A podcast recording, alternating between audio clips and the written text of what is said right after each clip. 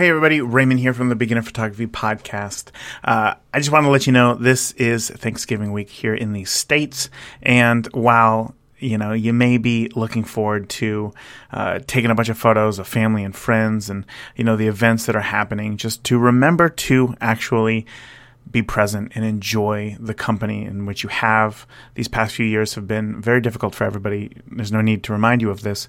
Uh, so please enjoy the time that you have with family and friends if you are getting together and let the camera kind of be second. Right. So I have a few tips for you. This isn't a long episode, but I have a few tips for you to be able to take better photos of of this event while still being being present with again your your family and friends. Remember that the camera should should always come second in these types of situations because you know there's that um, what is it called? It's called the deathbed test, right? How to know if something's important. If there's a decision that you're trying to make, ask yourself, when I'm laying on my deathbed, like, am I going to be thinking about this decision?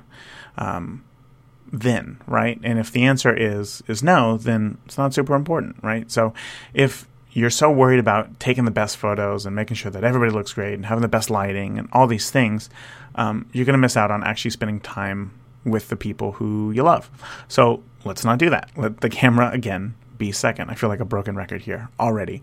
So in order to uh, you know take photos of, of family and friends while still enjoying your time, I recommend if you are indoors, which you probably are because it is the uh, you know late fall here in the here in the states in the northern hemisphere. Feel free to just put your camera in you know aperture priority. If if you don't want to worry about if you're not fully comfortable with your skills shooting a manual, don't feel afraid or ashamed to shoot in aperture priority or some sort of auto mode.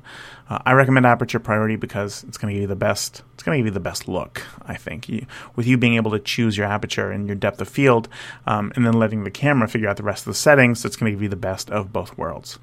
If you're inside, um, also when it comes to like white balance that's another thing is that when it comes to white balance the camera can oftentimes not figure out what looks good with a mixture of window light and fluorescent light and tungsten light.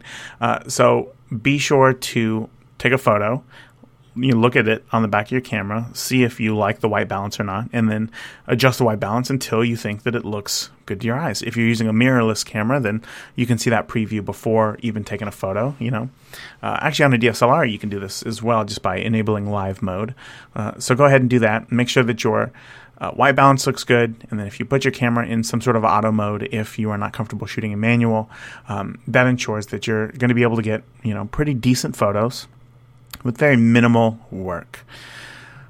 So, the types of things that you want to be photographing are the interactions between you and others, right? It's why is this event special to you? So, obviously, if it's Thanksgiving, what makes Thanksgiving Thanksgiving? It's going to be things like, you know, um, the snacks that people put out during the day. It's going to be people watching football. It's going to be uh, the leaves falling on the ground. It's going to be the outside of the house that you're visiting or your own house as people walk in it, those are the photos that uh, give you a sense of time, where you are, and what's going on.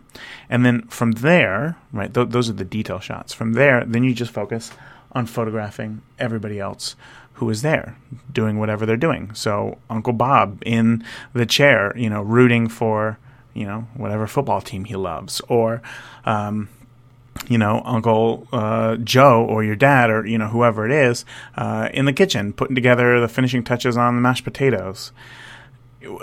Whatever it is, it's like, th- what are the moments that are important to you? What are the things that you're going to remember about Thanksgiving? What are the things that you're going to remember about being in person in Thanksgiving? This might be the first Thanksgiving that you've had together in several years. What makes it feel different? What makes it feel like a family Thanksgiving? Think about those things. If you can answer those questions for yourself, then you're going to have a pretty great Thanksgiving and you're going to have some pretty awesome photos to remember it by. And then lastly, I would say try to take one group photo just of everybody together uh, enjoying their time.